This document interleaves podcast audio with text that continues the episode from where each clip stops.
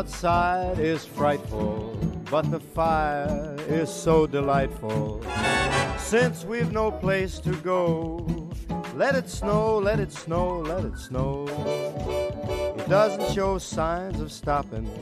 Sezonul cântecelor de iarnă este în plină forță și deja ne aflăm la jumătatea lunii decembrie. Mai e puțin și moșul, îndesat cu jucării multe, va veni să ne pună sub brad ceea ce ne dorim mai mult. Bogdan mi sunt, iar săptămâna aceasta vă voi recomanda două jocuri mai vechi, dar potrivite pentru a intra în atmosfera festivă a lunii. Și nu, nu vor fi joculețe micuțe și drăgălașe, ci vor fi pentru cei care își doresc să petreacă perioada de vacanță împușcând, amenințând și luptând pentru a crește nivel. Totul într-o atmosferă de sezon rece veritabilă. Jocul episodului de azi se numește Mafia 2. Cum? Ăsta e joc de Crăciun? Ne-am pomenit acum cu Santa Claus mafiot și cu accent italian ca în Godfather. Hei, stați fără grijă, Moș Crăciun este bine sănătos sau eu știu dacă se va întâlni cu Vito și va sta în drumul său spre a deveni membru important al mafiei, e prea posibil să-i se întâmple ceva rău. Și oricum, acțiunea jocului începe prin februarie 1945, deci după Crăciun, când eroul nostru se întoarce mândru veteran din al doilea război mondial. Primele capitole ale jocului se desfășoară într-o atmosferă de iarnă cu zăpadă pe străzi și cu cântece de sezon la radiourile mașinilor, precum cea de la începutul acestui episod. Jocul a fost lansat în 2010 și în ciuda vechimii sale rămâne un titlu de referință printre fanii seriei. A primit și o remasterizare în 2020 alături de celelalte două episoade, Mafia 1 și Mafia 3, dar vă spun că diferența nu prea se observă între ediții și puteți alege fără probleme versiunea pe care o găsiți mai ieftină. Eroul principal, un imigrant sicilian pe nume Vito Scaletta, trimis pe frontul italian, se întoarce acasă în orașul american Empire Bay. Arhitectura orașului și modul de viață prezentat în el sunt inspirate din stilul metropolelor reale ale Statelor Unite, precum New York, Chicago sau Los Angeles. Vor regăsi de altfel și magazine de haine, restaurante și benzinerii pe care le putem vizita. Atmosfera autentică americană este completată și de cele 56 de mașini clasice aparținând anilor 1940-1950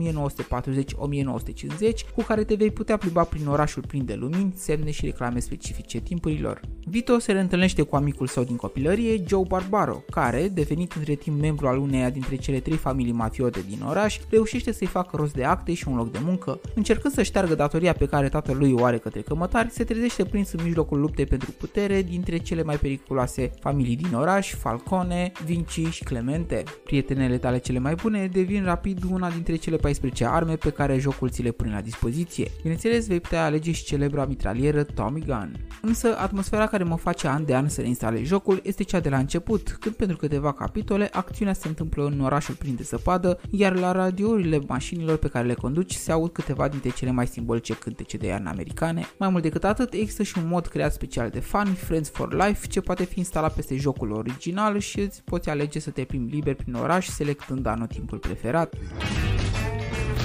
Not too many guys got the stomach for this line of work. We need guys like you. Take you home with me.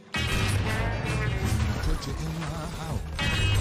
I give you our new friend, Vito Scaletta. Jocul poate fi găsit în pachetul trilogiei Mafia și costă în jurul la 140 de lei. Așadar, sezonul acesta a învățat să fiți mafioți și obligați moșul să vă plătească taxa de protecție pentru toate cadourile sale. Pe curând!